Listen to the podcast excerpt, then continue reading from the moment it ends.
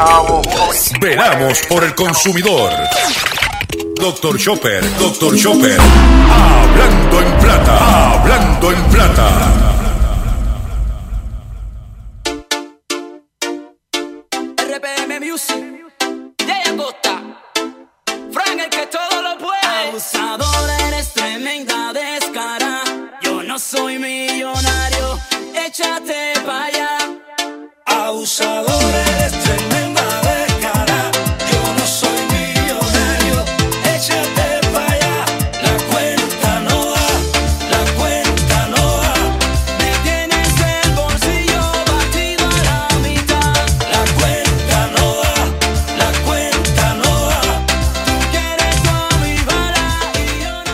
A todos, bienvenido a una edición más de tu programa, de mi programa, de nuestro programa Hablando en Plata. Hoy es lunes 20 de enero del año 2020 y este programa se transmite por el 1530 AM de Utuado, por el 610 AM y el 94.3 FM Patillas Guayama, por el 1470 AM y el 106.3 FM Orocovis y todo el área central del país por el 1480M Fajardo, San Juan, Vieques, Culebra, and the US and British Virgin Islands.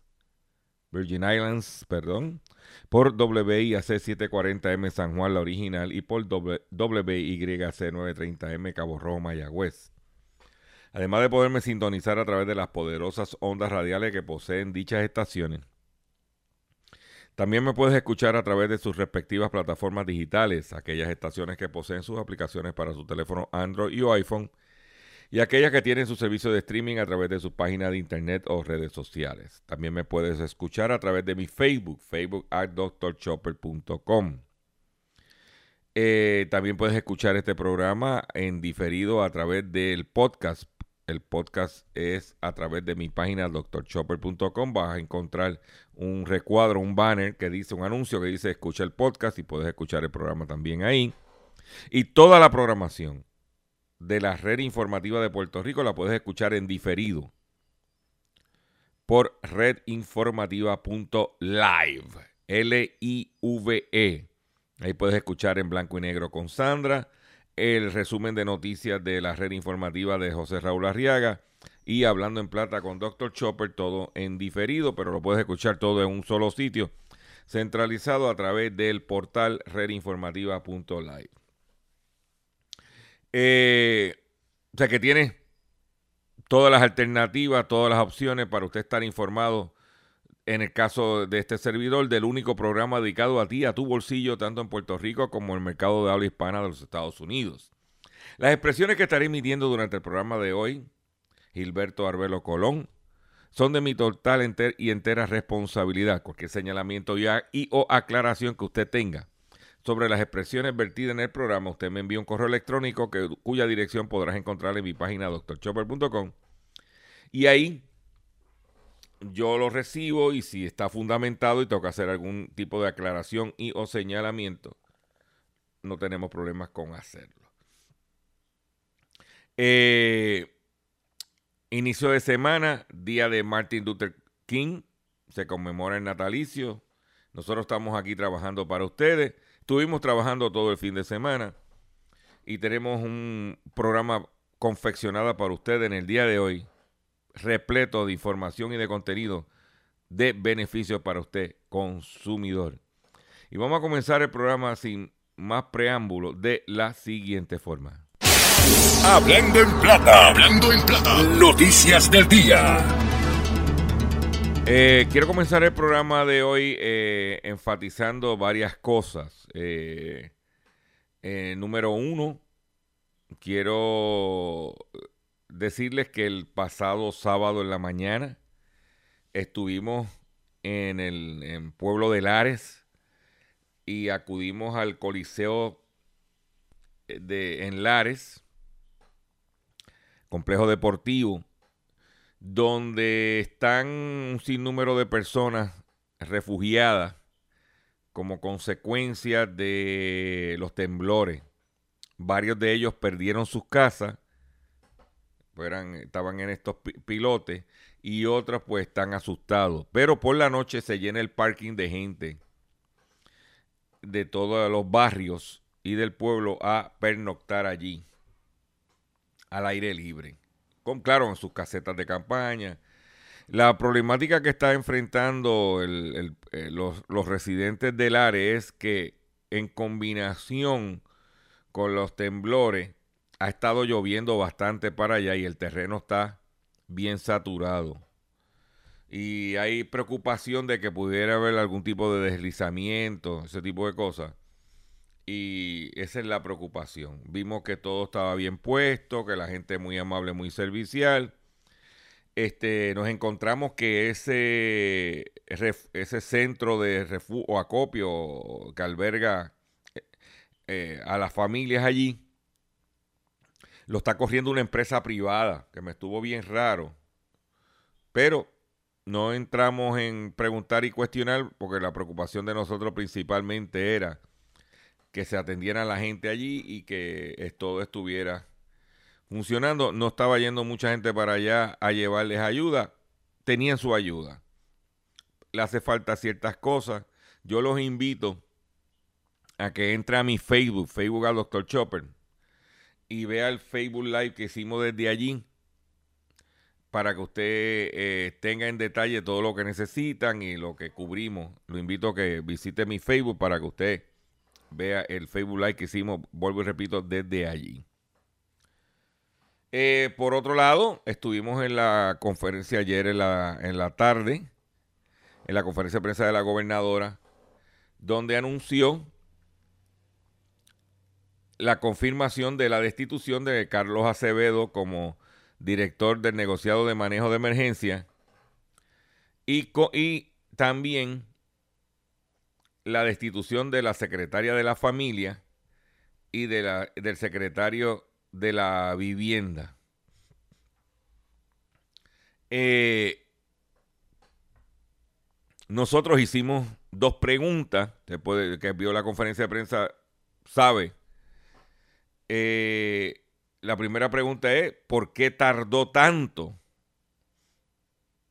ella en destituir a esa gente si todo el mundo sabe, especialmente la de la familia, que desde María venía arrastrando los pies. Usted le hacía una pregunta a la secretaria y te decía, te voy a hacer llegar la información. Te voy a dar esto. Todavía hay información que estoy esperando yo de hacer desde María, de que ella me iba a hacer llegar. Porque así es que te matan. No se preocupe, se la hacemos llegar. ¿Cuándo?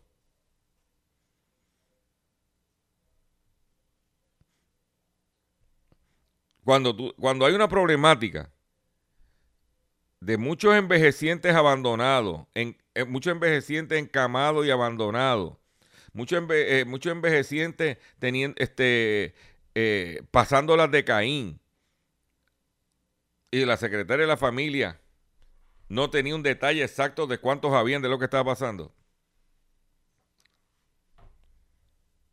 Señores, y es de la vivienda, no se sabía cuántas personas habían este, refugiadas y qué, qué se estaba haciendo. Pero para mí, en mi opinión, lo que le dio el, el puntillazo al de la vivienda fue cuando salió en el periódico diciendo que con todas las restricciones que le había puesto el gobierno federal a los fondos de, de HOT, iba a ser casi imposible de utilizar los mismos. Eso para mí esa es mi opinión, fue el puntillazo mayor.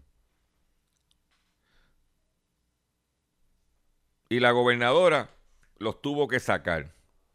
Porque la que se calentó en esto fue la misma gobernadora, porque mire, señores, aquí hay jefes. Esta gente no corren solo. Esa gente tiene supervisores y jefes. Y hay reuniones de gabinete.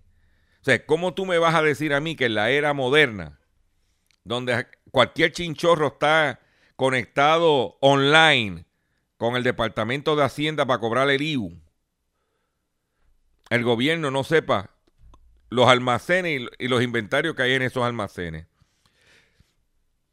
Esa mercancía para llegar a un almacén tiene que haber un documento de cuánto que, llegó, cuánto se está entregando, quién lo recibió y todo eso se contabiliza. Lo que sucede es lo siguiente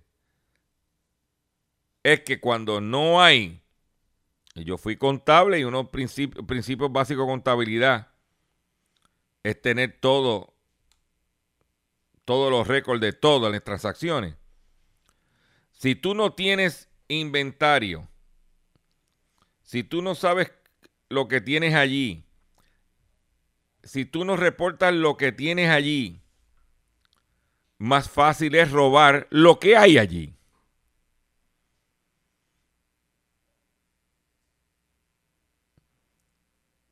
Y uno de los problemas que enfrenta cualquier entidad, tanto pública y privada, y que le causa pérdida es lo que se llama control de inventario. Y un gobierno que no tenga control de inventario, especialmente en, en problemas como terremotos, huracanes, lo que sea, catástrofe, está destinado al fracaso. Y no tienes que comprar un programa ni contratar un experto. Eso es bien sencillo. Hay un programa de POS, que es lo que compran los comerciantes. Que vaya a cualquier tienda en Puerto Rico, especialmente tienda americana, y tú cuando compras, escanea el artículo, eso se resta inmediatamente de inventario. Ellos saben lo que tiene inventario porque el inventario es dinero. Y en este caso es ayuda. ¿Y cómo tú? Ok, vamos a una reunión de, staff por la mañana.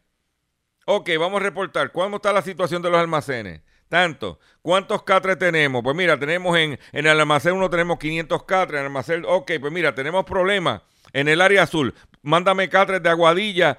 O sea, no hay una movilización. Y Acevedo, y no estoy defendiendo a Acevedo, estoy diciendo porque Acevedo me metió la guayaba, como yo le conté a ustedes, del, Departamento del Trabajo. Acevedo había dicho en todo momento la creación de estos almacenes regionales, de descentralizar la ayuda. Ah, que no los manejó correctamente, que no se administró correctamente, esos son otros 20 pesos. Y nosotros, pues, preguntamos si sabíamos que esos individuos, esa gente no sabía desde María, la gente lo sabe. Como yo le dije, gobernadora, la gente que la está viendo ahora mismo en la televisión, ¿qué usted le va a decir? Porque aquí lo que pasa era que cada entidad quería tener su propia república y quería hacer su propio protagonismo. ¿Qué está pasando?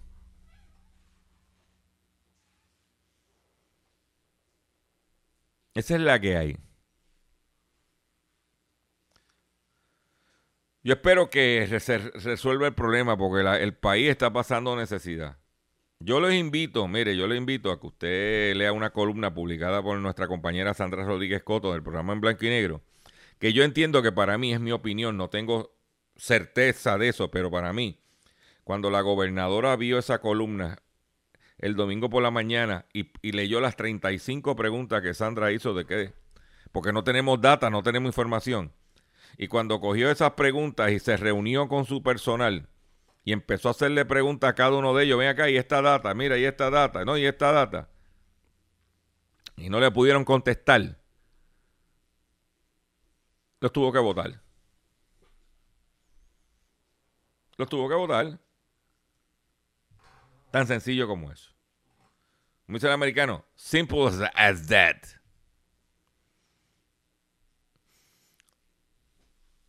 Sigue la tierra ah, temblando en el área sur. Se siente en toda la isla algunos de ellos. No podemos bajar la guardia.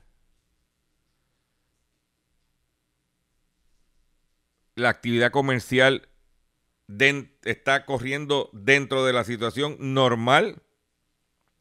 Lo único que la gente está comprando menos para que si se va la luz no se le dañe lo que tiene en la nevera. Eh, hay muchos sitios, el agua de galón se ha acabado en el área metro. O no están toda la variedad que había antes o está a precio regular. Ejemplos. ¿Ok? Esa es la realidad. En otras información que tengo para ustedes, es la siguiente. Este profesor de una universidad de los Estados Unidos, ex profesor, porque lo votaron, fue acusado de malversar 185 mil dólares que habían sido asignados para fines de investigación. Se, él, se los gastó en eh, clubes de stripper, de gogo. A menos que la investigación sea cómo bailan en el tubo. ¿Eh?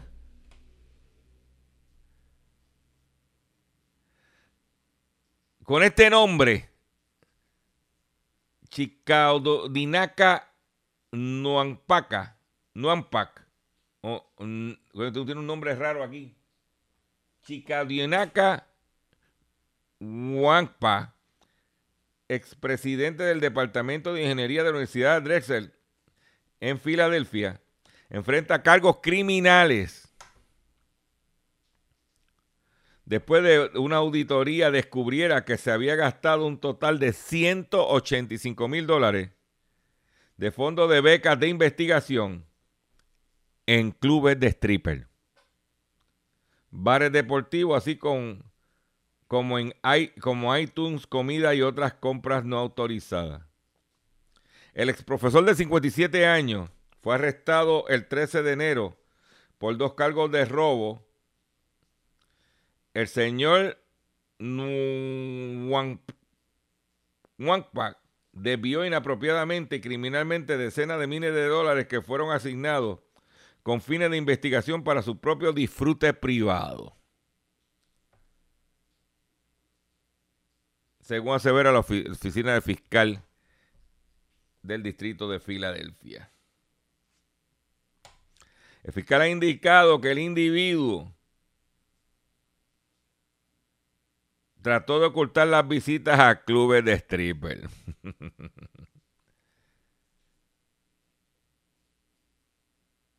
¿Eh? Esa es la que hay.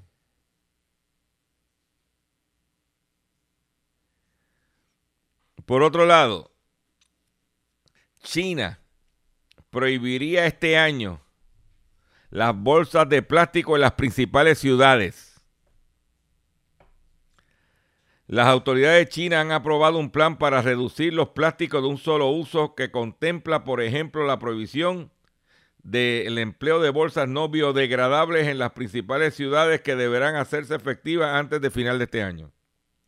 Según un documento publicado por la Comisión Nacional de Reforma y Desarrollo, principal órgano de planificación económica en China, y por el Ministerio de Ecología y Medio Ambiente, antes de que acabe el 2022, esta, e, esta prohibición deberá aplicarse también en todas las zonas urbanas de China. O sea que los chinos quieren eliminar en las principales ciudades las bolsas plásticas. Y China, que es uno de los países donde más plástico de este recoge o recogía para reciclar, muchos le decían el basurero del mundo, quiere eliminar las bolsas plásticas, pero por otro lado, acaba de publicar nuevos estándares para chatarra de cobre y aluminio. Escuchen bien esto, centros de acopio en Puerto Rico que le venden a los chinos. El regulador del mercado de China publicó el día de ayer nuevos estándares para chatarra de aluminio y chatarra de cobre de alta calidad, dando ciertos indicios sobre qué material se podrá ingresar al país a partir del segundo semestre de este año. Los detalles de las normas, los detalles de las normas vigentes desde el primero de julio eran muy esperados. Los operadores de metales necesitan saber si aún podrán enviar su chatarra a China, el mayor consumidor de metales del mundo en medio de mayores restricciones ambientales a la compra de residuos sólidos. Pekín se fijó el objetivo de reducir, escuchen este detalle, que esto no va a afectar a nosotros en el reciclaje y nos va a afectar a nosotros en los vertederos que están ahora mismo. Porque uno de los problemas más grandes que está teniendo el sureste del país con las consecuencias de, de los temblores es la basura. Y la basura trae epidemias y enfermedades. Pues en el caso de, China, dice que China se fijó el objetivo de reducir las importaciones de residuos sólidos a cero para finales del 2020. O sea que China está diciendo que para final de este año quiere reducir las importaciones de desperdicios de residuos sólidos a nada, a cero. ¿Dónde vamos a meter nosotros los desperdicios sólidos? Pero la chatarra que cumpla con los nuevos estándares publicada por la Administración Estatal de la Regulación del Mercado se clasificará como un recurso en lugar de un desperdicio. Los nuevos estándares establecen contenidos mínimos de cobre que van del 99,9% para el uso de tipos de chatarra, como el alambre de cobre brillante sin recubrimiento, comúnmente conocido como cebada, según las especificaciones del Instituto de Industria de Reciclaje de Chatarra de China. Todos los demás, eh, dice, en el caso de los, metal, de los materiales de desechos de aluminio, el contenido mínimo de aluminio y aleación de aluminio se estableció a un 100% para los lingotes de aluminio reciclados. Ahí lo tiene. Y por otro lado, los aranceles de Trump ya pasan factura al aceite de oliva español. Y lo vemos en el aceite y lo vemos en la aceituna. Anteriormente tú veías especiales en los supermercados de alcaparrado, de aceitunas rellenas, de aceituna con semilla, del el, pote de cristal de 7 onzas. Tú lo veías en 98, 95. Ya, no está, ya uno no está viendo esos especiales. En estos días lo que estaba viendo era 1.29, 1.39. ¿Y a qué se debió eso? Que los aranceles de Trump ya pasan factura al aceite de oliva español. También el aceite de oliva español subiendo. Dice que la aplicación del arancel estadounidense del 25% desde el mediado de octubre sobre los aceites españoles envasados junto con, con hasta la fecha escasa respuesta de Bruselas al, almacenamiento de excedentes para aligerar, eh, aligerar el mercado, ha colocado el sector contra la cuerda tras el hundimiento de las cotizaciones. Además, los bajos precios para las aceitunas tampoco hacen rentable su recogida en olivares de secano con bajo rendimiento.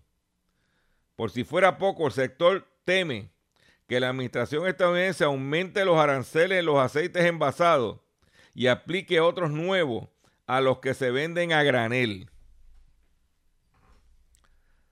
A escasas semanas de que termine el grueso de la campaña Olivarra, las cooperativas tienen sin aún mucho aceite sobrante de la anterior, de la cosecha anterior. La falta de capacidad de almacenamiento no significa tampoco las cosas viéndose obligados a vender a bajos precios para hacer hueco. Pero la decisión de Donald Trump afecta a unos 60 mil toneladas envasados de los 120 mil que España exporta a Estados Unidos.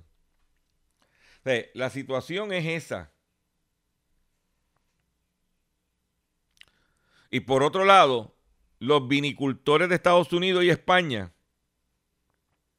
instan a, cesar la guerra de tarifas al vino la bodega de España teme grandes pérdidas en su participación en el mercado estadounidense si Estados Unidos fija nuevos aranceles al vino europeo, tal como ha prometido Donald Trump, que ya impuso tarifas de 25% contra esta exportación española en octubre. Así en un comunicado de la Federación Española de Vino indica que el casi 90% de los asociados temen de que la nueva ola de aranceles les afectará gravemente. Sí, porque por otro lado, Trump quiere aumentarle también los aranceles al vino español. Ya hablamos del aceite, ya hablamos de la uva. Ahora quiere añadirle al vino español.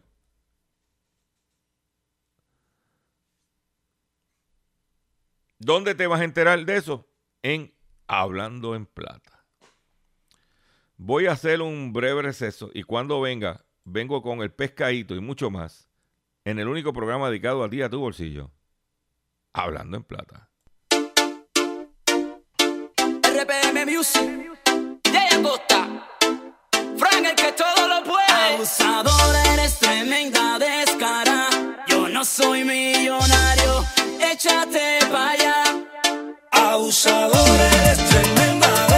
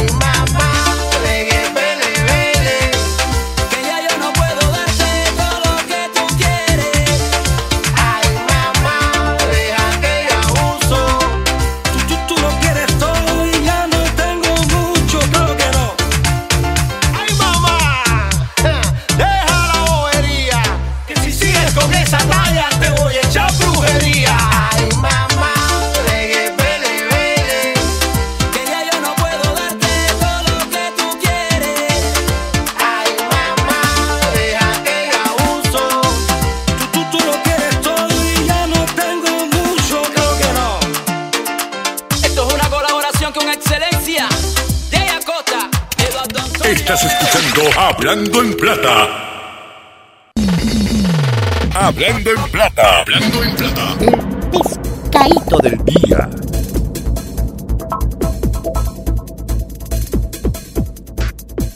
Eh, pescadito del día. Pescadito del día, hoy día de Martin Luther King. Va a ser uno de privilegio personal. Voy a utilizar esta sección del pescadito para expresarme al respecto. Eh, yo he estado eh, yendo, usted lo sabe, lo puede escuchar a través de las entrevistas que hacemos en la red informativa y a través de mi programa de radio. Eh, estamos yendo a cubrir, especialmente en esta emergencia, estamos yendo a cubrir el evento y ahí vamos a las conferencias de prensa importantes, las que nosotros entendemos que es importante. Y muchos de ustedes me ven en la calle y me dicen, oye, Chopper, tremendo, muy buen trabajo. ¿Por qué nosotros vamos a cubrir a estas conferencias de prensa? Yo le voy a dar dos razones importantes. Número uno, que este servidor que le habla a usted, Gilberto Arbelo, doctor Chopper, es básicamente el portavoz, la voz de usted que me escucha, de usted consumidor que me escucha. Y esa voz debe tener una presencia en dichas conferencias de prensa. Porque ustedes mismos cuando me los encuentro en la calle me dicen, oye Chopper, mira, este, ¿qué está pasando con esto? Eh, me envían un mensaje, ¿por qué no, eh, eh, esto, no esto, esto sucede? ¿Por qué no se pregunta tal cosa? Y nosotros vamos, especialmente un individuo como yo, de 65 años, una población envejeciente, nosotros las personas mayores, los senior citizens, los de la tercera edad, como le quieran llamar, tenemos que tener presencia, tenemos que tener una voz y yo pues pretendo ir allá, hacer ese trabajo. Prácticamente voluntario de gratis, porque a mí nadie me está pagando. Yo saco de mi tiempo, de mi gasolina, para estar allí. Que podría estar haciendo otras cosas. También nosotros tenemos un compromiso con ustedes a través de este programa y a través de todo lo del proyecto de la red informativa. Y la, y la otra razón es que da vergüenza que tú vayas a una conferencia de prensa como la que yo fui ayer en la tarde en negociado de manejo de emergencia y que la único medio radial que estaba representado en dicha conferencia de prensa era la red informativa a través de este servidor. ¿Dónde estaba Noti1? ¿Dónde estaba WKQ? ¿Dónde estaba Guapa Radio? ¿Dónde estaba Radio Isla? Que se presentan como alegadas cadenas fuertes. No tenían presencia allí. No tenían un reportero allí para preguntar lo que sus audiencias le gustaría que se preguntara.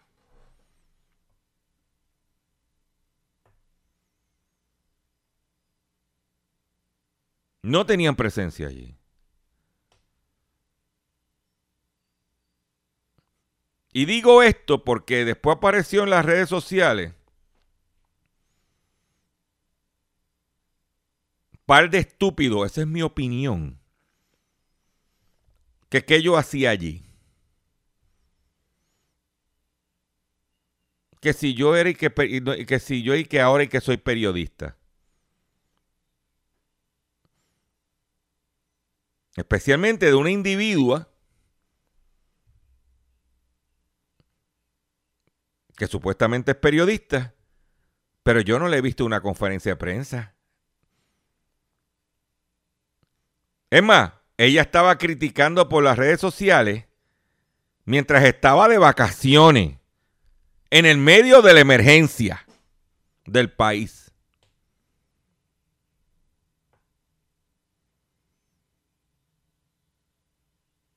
No sean charlatanes. Entonces, los medios se quejan de que surjan individuos como el León de Ponce,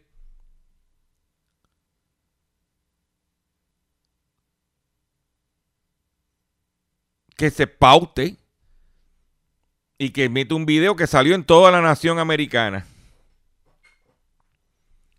el individuo. Pero si ustedes no hacen su trabajo,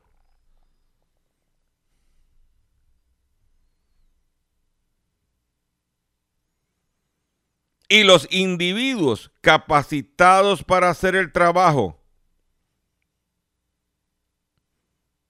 los medios no los contratan o no los tienen trabajando para economizarse la nómina.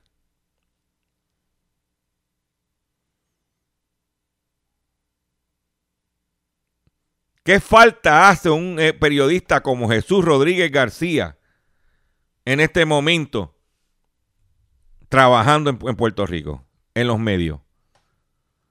¿Qué falta hace un, Jesús Rodríguez García, que fue el que encontró los vagones anteriormente? ¿Qué falta hace? Está en su casa sin trabajo porque los medios se conectan por el Facebook de Fortaleza y tiran y repiten lo que sale. A mí me hubiese gustado que esos que se pusieron a criticar se pusieran a trabajar.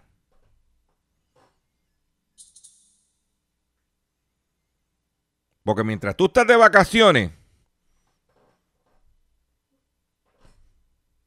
yo estoy trabajando. Y preguntando.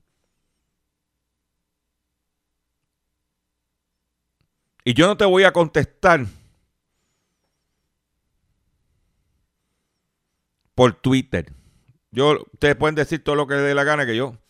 Yo tengo este micrófono, gracias a Dios. Y le puedo decir a Zoraida Nelly Torres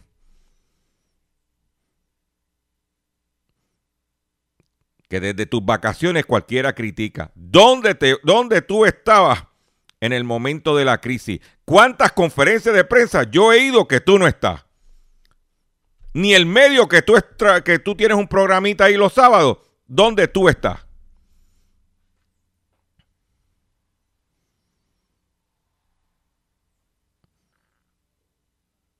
¿Dónde están?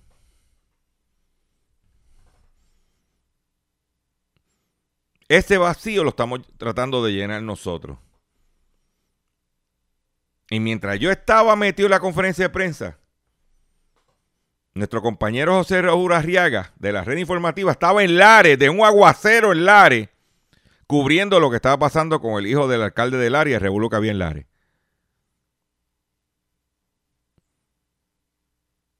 Esa es la que hay. Y un día de Martin Luther King, promotor de la igualdad de la gente de raza negra en los Estados Unidos, pero principalmente su, trabajo era la igualdad de los seres humanos. Déjese de estar de charlatanes. Pónganse a trabajar.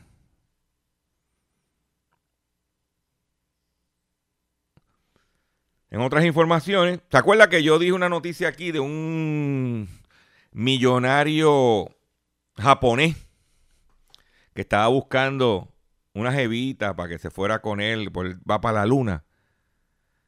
Pues mira, tú sabes cuánta solicitud recibió el individuo para ser la novia del multimillonario japonés y acompañarlo en su viaje a la luna.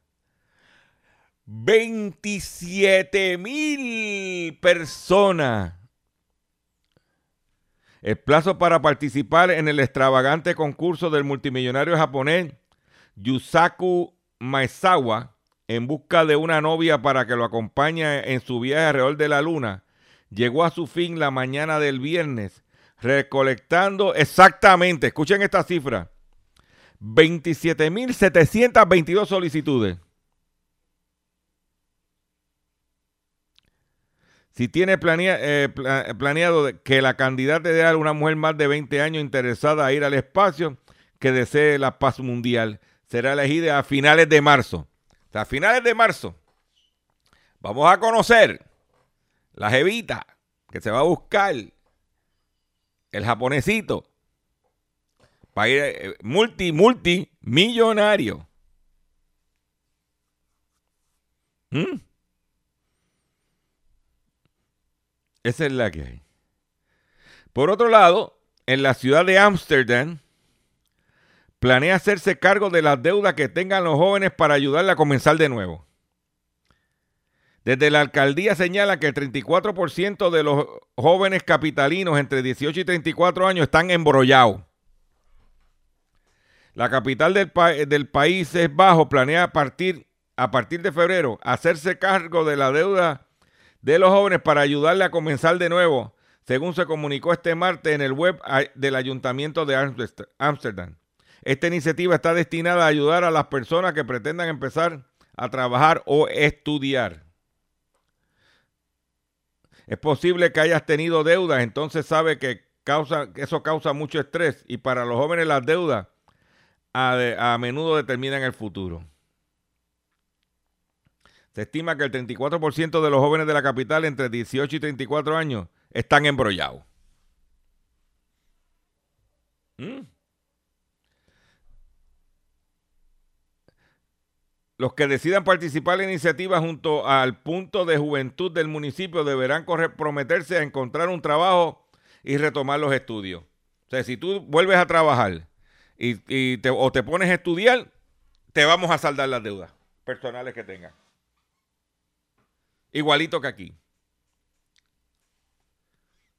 Mm.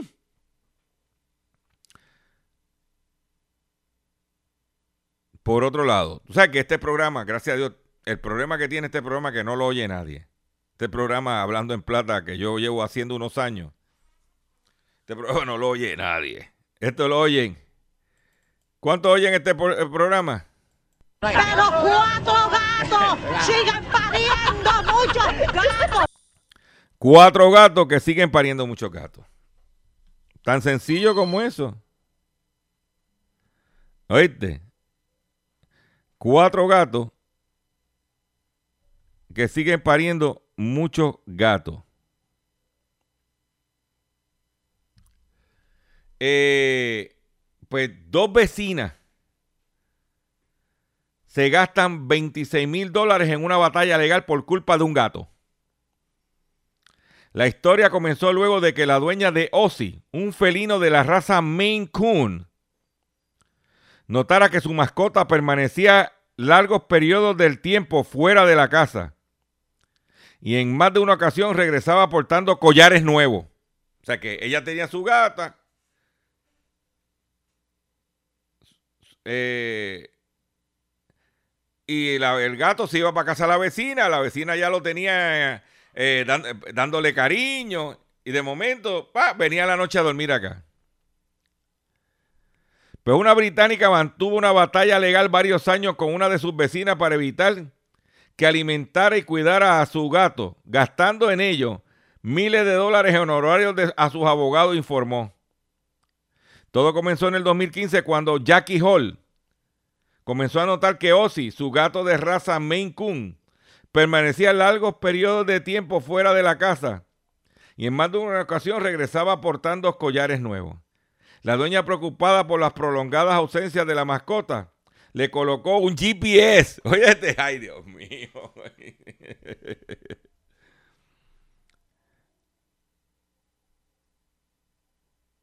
y entonces se formó un pleito legal entre la dueña del gato y la que le cuidaba el gato. No, muchachos. No, muchachos. Vamos a. Em, e, esta noticia merece poner un.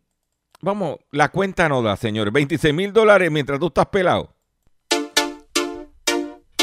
RPM Music, Jay Costa, Frank el que todo lo puede. Abusador, eres tremenda descara. Yo no soy millonario, échate para allá. Abusador, eres tremenda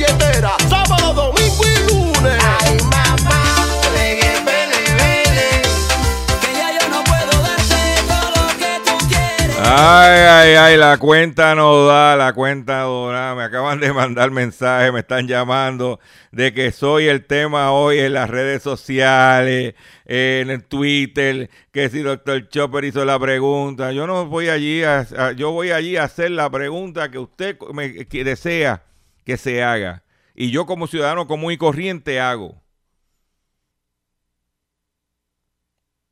Eso es la que hay. Pero vamos, al- vamos a la información. Mira, atención consumidor. Si el banco te está amenazando con reposer su auto o casa por atrasos en el pago, si los acreedores no paran de llamarlo o lo han demandado por cobro de dinero, si al pagar sus deudas mensuales apenas le sobra dinero para sobre- sobrevivir, debe entonces conocer la protección de la Ley Federal de Quiebra. Oriéntese sobre su derecho a un nuevo comienzo financiero. Proteja su casa, auto y salario de reposición y embargo. No permita que los acreedores tomen ventaja sobre usted. El bufete García Franco y Asociados es una agencia de alivio de deuda que está disponible para orientarle gratuitamente sobre la protección de la ley federal de quiebra. No esperes un minuto más y solicite una orientación confidencial llamando ahora mismo al 478 3379 478 3379 478 3379 ¿Cómo podemos entonces ser más efectivos Eh, para evitar eh, que eh, Espérate, espérate, espérate, espérate. Espérate, Chopper, Chopper. Vamos aquí, vamos aquí. De seguro hoy cuando llegues a tu casa, la comida estará lista. De seguro tendrás alimento en la alacena para ti y tu familia. Sin embargo, para muchas personas viviendo con VIH-Sida, no es tan seguro tener la alimentación adecuada para sobrellevar su condición. Por eso, estamos seguros de que tu ayuda será una realidad. Organiza hoy un recogido de alimentos y comunícate con Bill's Kitchen al 787-754-6525. Con muchos granitos, llenamos el caldero. Continuamos aquí en nuestro programa Hablando en Plata. Quiero mandarle un saludo con esta noticia a nuestro amigo, a nuestro, eh, al periodista, reportero, redes sociales, a José Omar, el cachorrín de la, de la radio, el cachorro. Eh, cuando escuches esta noticia, yo sé que te vas a poner triste, José Omar, y no te llamé para dártela porque tenía miedo que te me de, te- eh, tu reacción y te, te pusieras, te echaras a llorar. Y pero hoy es lunes, día de Martin Luther King, día feriado. Yo tengo que dar esta noticia. Traté de aguantarla, pero tuve que hacerla, eh, José Omar. Y es que esto no sucedió en Guayama, para que sepas. No sucedió en Guayama. Esto sucedió en Illinois. Y es que una leona de un zoológico sufre una caída y es sacrificada días después de perder a su pareja. Ambos ejemplares solían dormir juntos y según se le describen eran animales majestuosos que tenían un fuerte vínculo. Una leona africana del zoológico de Brookfield, Illinois, murió el pasado 14 de enero, menos de dos semanas después de la muerte de su compañero. Según informó en un comunicado la Sociedad Zoológica de Chicago. Isis, de 14 años, se encontraba en buenas condiciones de salud el lunes en la mañana, pero pocas horas después fue vista acostada en el foso donde vivía. Aunque no hubo testigos, los expertos creen que la, feli- la fe- la felina sufrió una caída y resultó herida. No fue que se enredó con los cables de los micrófonos allá en... y la consola y el transmisor.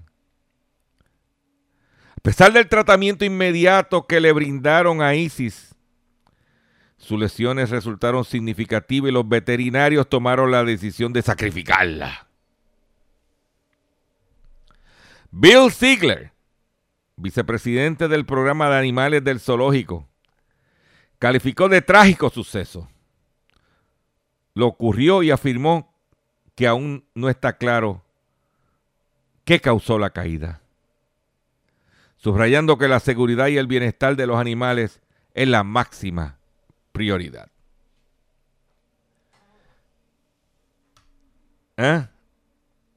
Ziegler informó que el Departamento de Agricultura fue contactada para iniciar una investigación e indicó que el recinto de los leones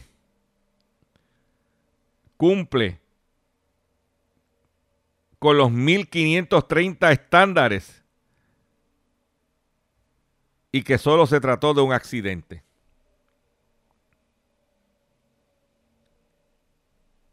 El pasado 3 de enero, Senda, el papá de Simba, el león africano macho. Yo no sabía que ahí sí le gustaban los machos. Fue sacrificado debido a problemas relacionados con su edad que afectaron su calidad de vida. El carnívoro tenía 13 años y semanas antes había presentado dificultades para, para pararse. O sea que el, el león no se paraba. Y caminar asociado a una dolencia de- de- degenerativa en su columna. Ambos ejemplares llegaron al zoológico de Brookfield, Illinois, en mayo del 2008. Solían dormir juntos. Yo no sabía que a Easy le, le gustaban los, los- los leones. Y según se le describe, eran animales majestuosos. Y tenían un fuerte vínculo. ¿Oíste esa, cachorrín? No te pongas triste. Que falleció Isis. Un exalcalde de la Florida es condenado a prisión por haber malversado más de 650 mil dólares de una organización benéfica. El hombre pudo haber malversado una cantidad aún mayor, mayor, puesto que lideró una organización durante 40 años, pero los registros bancarios en Estados Unidos se mantienen solo durante 7. Guy Thompson, antiguo al- alcalde de la ciudad de Milton, Florida, fue sentenciado este viernes a 51 meses de prisión y recibió una orden de restitución de todos tras haberse declarado culpable de tumbarse 652 mil dólares de la organización benéfica United Way.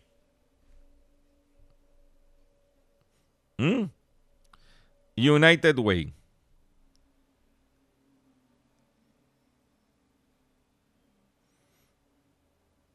¿Mm?